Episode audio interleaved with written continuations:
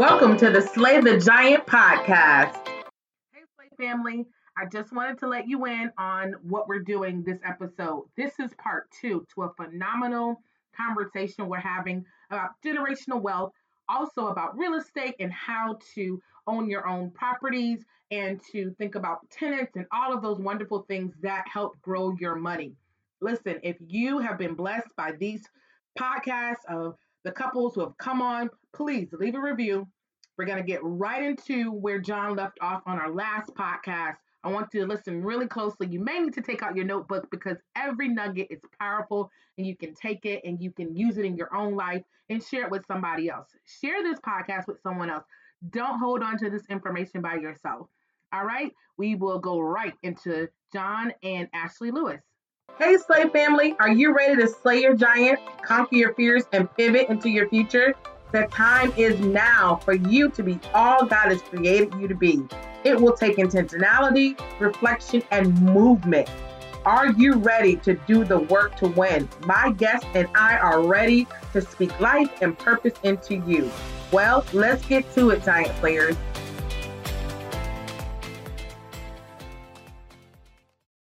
Money is and if you do that again over time, you'll see again that you know putting that money into other assets, or you'll start to see oh, because again, when you move out of that, you have now you have two units cash flow, right? And again, continues to do that over the years and years and years, you'll you'll start a little pile up a small portfolio, right? That can pay you essentially enough passive income. And I say passive because it's never passive real estate, but somewhat less, less active income um, over time, and you can notice again you can retire pretty early depending on you know where you live, your location, and cost of living. Excellent. Um, one of the things I wanted to kind of go back to was you mentioned that you do short term um, renting. so, as someone who has um, been a landlord in the past, um, there are some highs and lows yeah. to renting. Um, I have a story to tell. I'm not going to tell it right now. I've been delivered. oh my goodness, it can be a challenging thing um, when you're dealing with um, tenants and um, you know, making sure that they're paying their rent, making sure they're taking care of the property, um, and just trying to maintain the property and all of that. Um, I had a challenging time. I, I rented for a little while, and um, I'm planning to get back into it. You know, y'all giving me a little hope. But can you tell us a little bit about the short-term um, renting so that our listeners can can hear more about that and, and how we can do that? Yeah, so again, short term rentals wasn't on our radar when we first purchased this property. Um, we found out about it basically, John's cousin. She heard about fire, right, through John. And then she decided to buy a duplex around the corner from us. The duplex that she purchased was already running as an Airbnb. Yeah, so my first cousin, she literally moved from Oakland during the pandemic. When I told her about fire, I told her what we know we're doing. I told her, hey, Jacksonville is a great market to do it. She literally moved from Oakland, bought this property. It happened to be again a short-term rental, and it opened our eyes to oh, I mean, location-wise, I, I I mean, I did my research as far as like I know we're very close to Jaguar Stadium. We're in Jacksonville. If I if we didn't mention that, um, you know, there's a lot of amenities around, a lot of cool things happening. But again, I the we didn't realize how much income this was making until my cousin trying to kind of opened our eyes to it. So initially we were thinking, okay, well, we would cover a majority of the mortgage, right? Um, and then once we found out about Airbnb, it was always, oh, we can literally cover all of the mortgage plus some every month by doing this. Um, so how we got started again, we had somewhat of a, a cheat code from our cousin or my cousin, um, and then we just did our research as far as uh, ways to, you know, obviously the, the I think the benefit of short-term rentals is you get control of your property. You know, most of the time how you know someone's treating it because you know guests coming in and out. Um, to your point, Ashley, where it's like it seems like you have like a story in, in the past where it was just a nightmare. We actually had that. We had a yes, a, a literal nightmare. Yes. Yeah. And again, that's not uncommon with most landlords. It's not yeah. not a it's not an easy game, right? But I think obviously if you're staying, you know, focused on your goal, you kind of, you know, there, you know, it's highs and lows, right? But again, we we like the short term strategy. Uh, I know some people criticize it, you know, um, but again, it works for us because again, we have control of our property. We know how it's being taken care of. Um, Ashley is a phenomenal master designer. Like her eye for you know decor design is unmatched, um, and it works because I'm good with you know systems, and that's a that's a big part of obviously having a short term rental business is your systems in place. Um, uh, you know, just to keep the business running because it is a business, right? Um, so again, it works for us, and since then we've you know continue to purchase in our investment properties doing the same strategy as far as short-term rentals. Um, which again once Ashley shows her hand i think uh, at the end of the show you can kind of just see some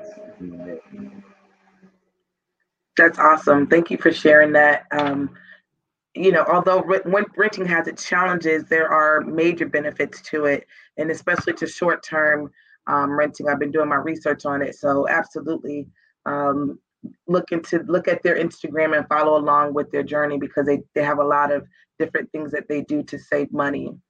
And I guess my next question would be like what advice would you give to a couple um, who is interested in joining this fire journey?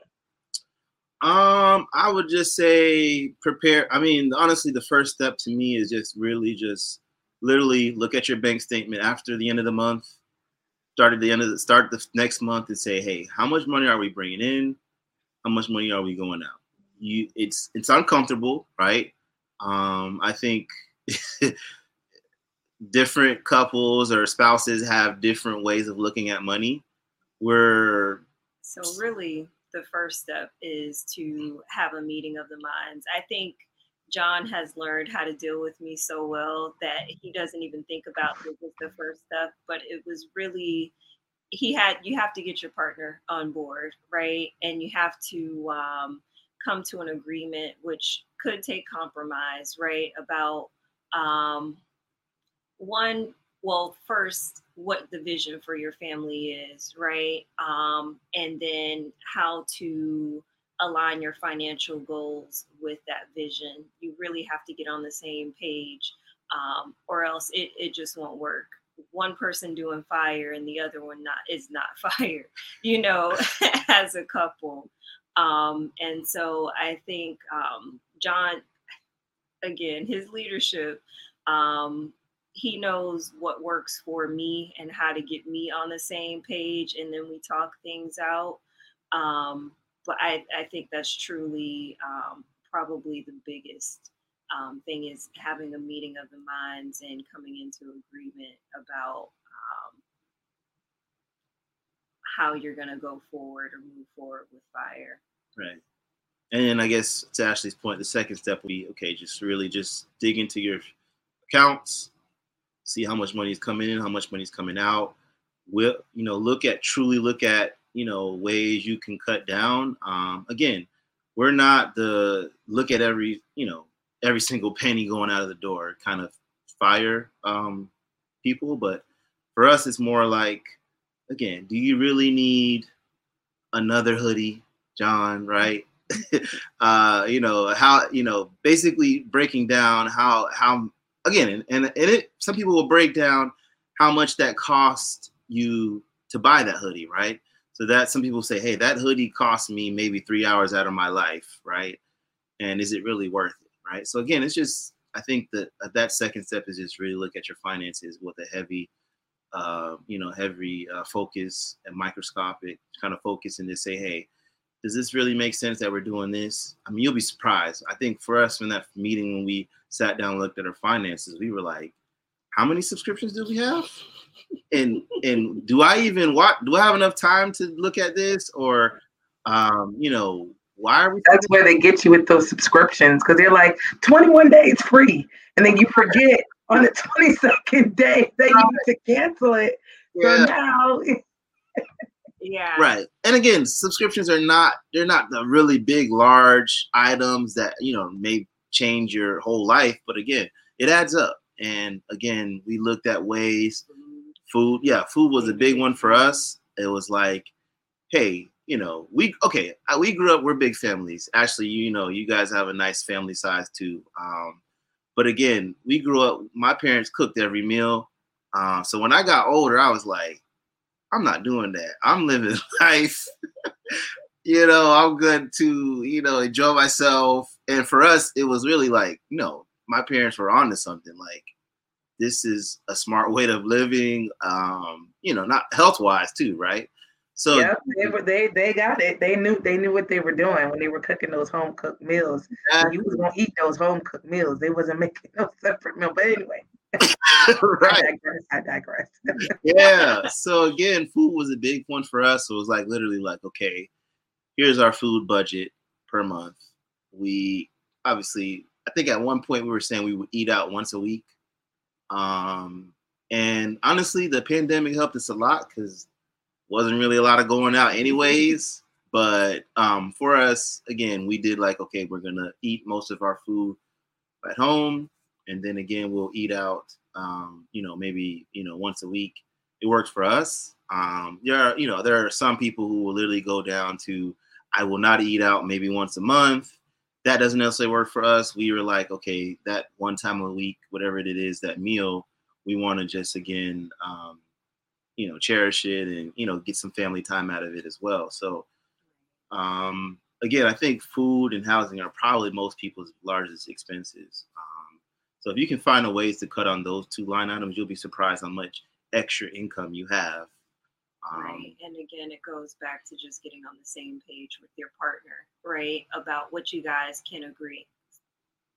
Excuse me, what you guys getting on the same page with your partner, you know, to determine what you guys can like compromise on, right? If you have one partner um, if your spouse likes to eat out every night and you are good with once a month, maybe you guys come to an agreement on once a week, a couple times a week, or something like that, right? It's all about just um, really coming um, coming to an agreement on what you what you can commit to as a couple um, and it, it absolutely can't be one sided in order for it to work. You really have to be on the same page.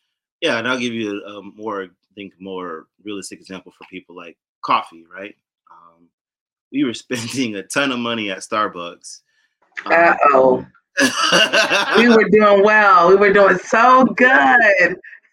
And again, listen, I'm not telling anybody, hey, don't get your coffee. But again, we figured out ways to do like I'm a white chocolate mocha person. I literally found a recipe online to do literally the same thing at a fraction of the cost. Um, so again, things like that. It's like, you know, you, you get a Starbucks and hey, I, I got one recently. It, it's gone up. Like I got a grande something. It was like six bucks. I'm like, sheesh. But again, you do that every day. That's six times 30. You know, that's already $180. $180 yep. times 12, right? that's a good chunk of change that you could be used again. That could be money for a vacation, right? That's something you would actually value or an experience. Right. And again, exactly. I think fire again is just really about okay, I have this amount of money. What is I what do I really value? Right. Um, and you know, that's a good example, I think, of the Starbucks example of how much money we were spending on, you know, food and, and food and drinks. That's awesome. Thank you guys for sharing that. Um, I think that this is um, some this is some amazing tools that you've given our audience. Um, and what I heard in the process of what you're saying, because both of you are pre- preachers' kids.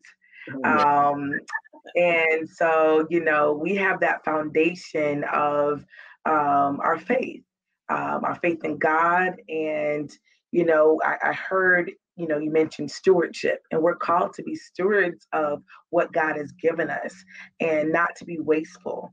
Um, but to be wise because it you know when we look through the bible we see abraham and we see all of these great people um, that you know god said that, that abraham was going to be a father of many nations but he had to steward that and then also the important thing I think with Abraham is that he was able to see those many nations or those generations were able to survive um, because of generational wealth and the inheritance that was left. Um, and I think it's so important that you know we we preach you know tithe, we preach stewardship, but you have given us a practical way, although it's through fire, um, but you're doing it um, a practical way in which we can um, get to that point of generational wealth because I believe that um, Lewis's many years from now will benefit from your sacrifice of um, you know what you're doing right now and i think this is powerful and you have a son who is now a part of what you're doing and this is only going to help him have that right financial mindset because I often find that in families, we don't have these kinds of money conversations. So, you know, you get into a marriage and, you know, you one person has their financial perspective of maybe spending and the other one may be more frugal. Right. And then you bring those two together and then you kind of figure out what's going to work for your marriage. But i find that a lot of people do not have financial conversations in their home. Parents aren't talking about credit card debt aren't talking about student loan debt um, because you're right um, i believe john you said it earlier uh, you graduate from college you, you you know you get this great job but you know you got to know how to manage what you have. And um, so i think this is a powerful tool but Ashley, you mentioned something else earlier too. You said something about being able to have the time for one another. And that's powerful. So that Sabbath, you know, making sure that you're able to have that time of rest and then also the stewardship part. So I hear teamwork, I hear vision, I hear partnership, um, and this is just powerful. And I hope that the couples who are listening can latch on to what you're saying and start to create um, their own vision for their family and the future generations um, ahead. How important is generational wealth to you guys? Oh, sure, sure. What are you?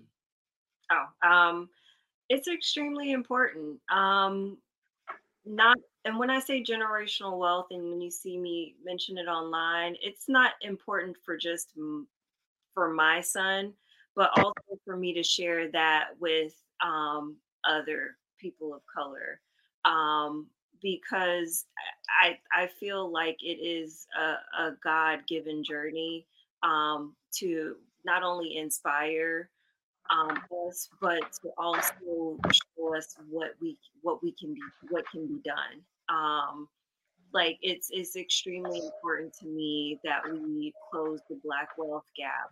Um, like that's just a passion of mine. I want to be um, who I needed growing up, who Ashley needed um, growing up, a mentor.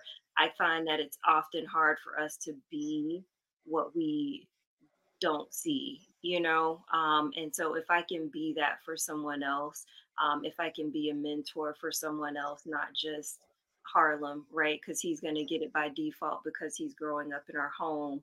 Um, but if I can help um, other Black families create that generational wealth, that's extremely um, near and dear to my heart too.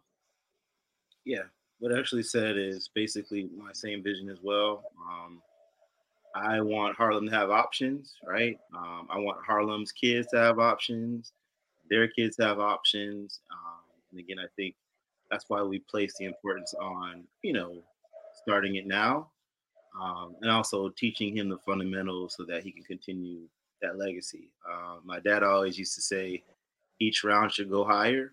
Um, you know, so you know, Ashley, you're you know, obviously your parents, you got some Caribbean background. Um, same thing. My my parents, um, they came here um, with opportunity, trying to make a better life for themselves. Um, and then again, he always said each round should go higher. So that's what we're trying to instill in Harlem, and that he can instill in his kids.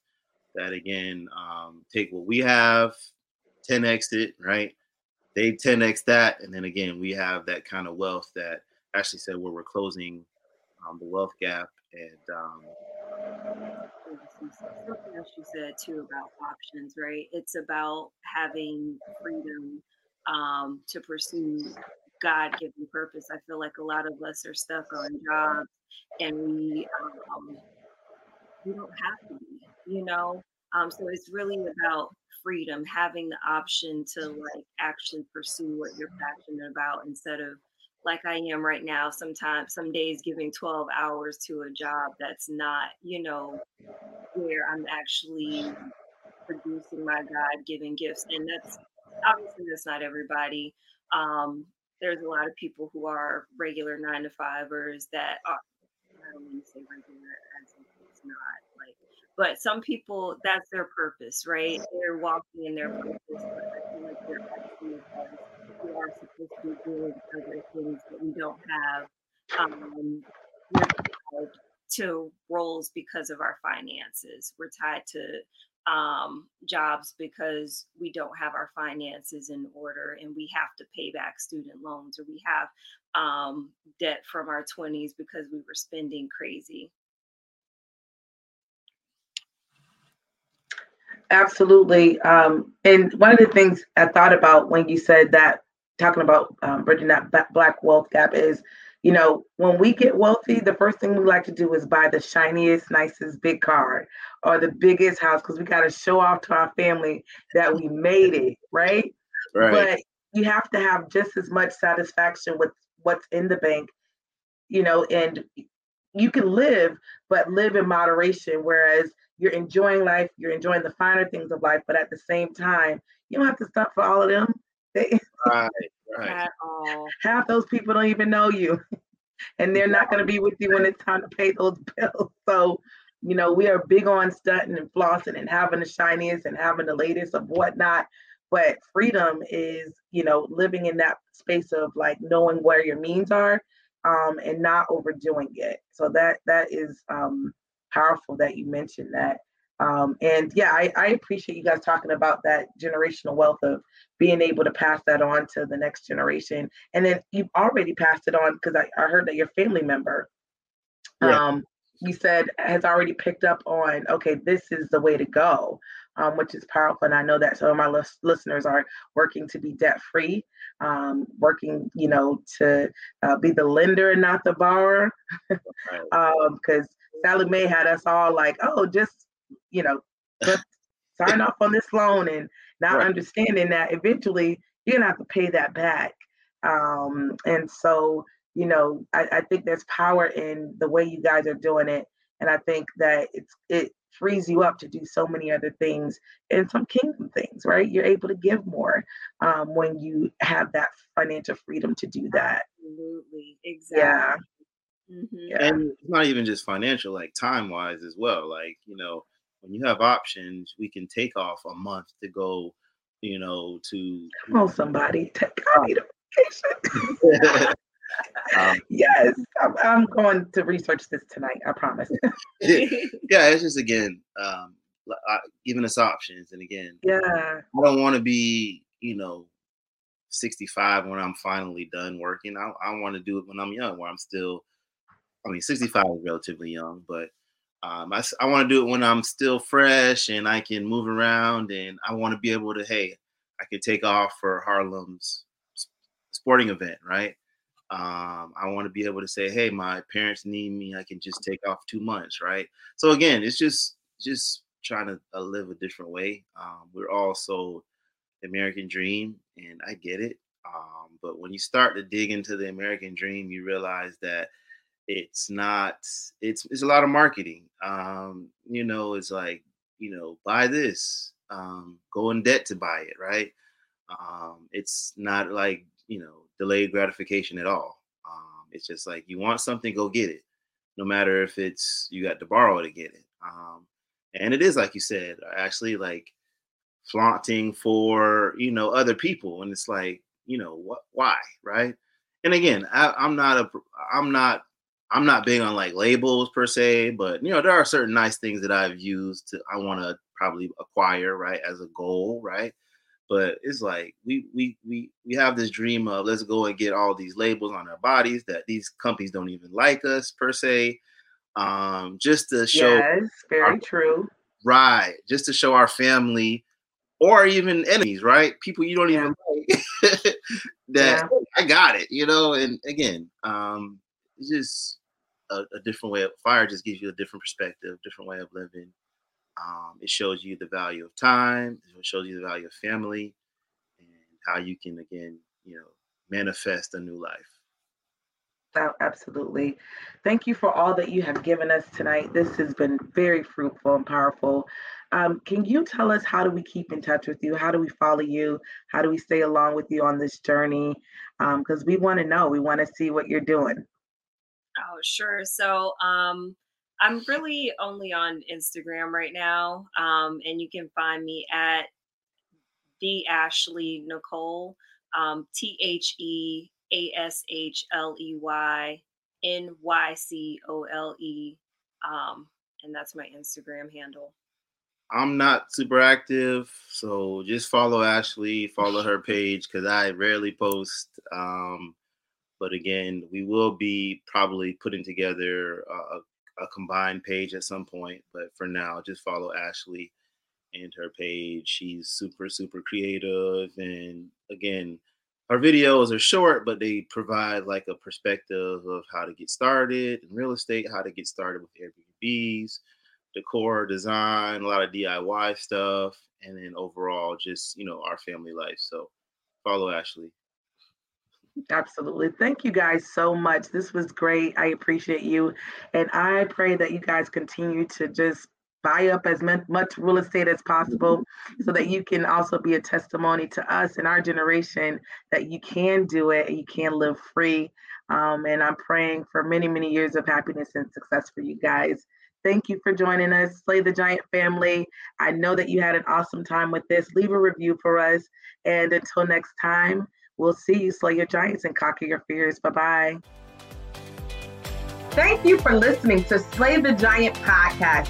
Thank you for being a part of what God is doing.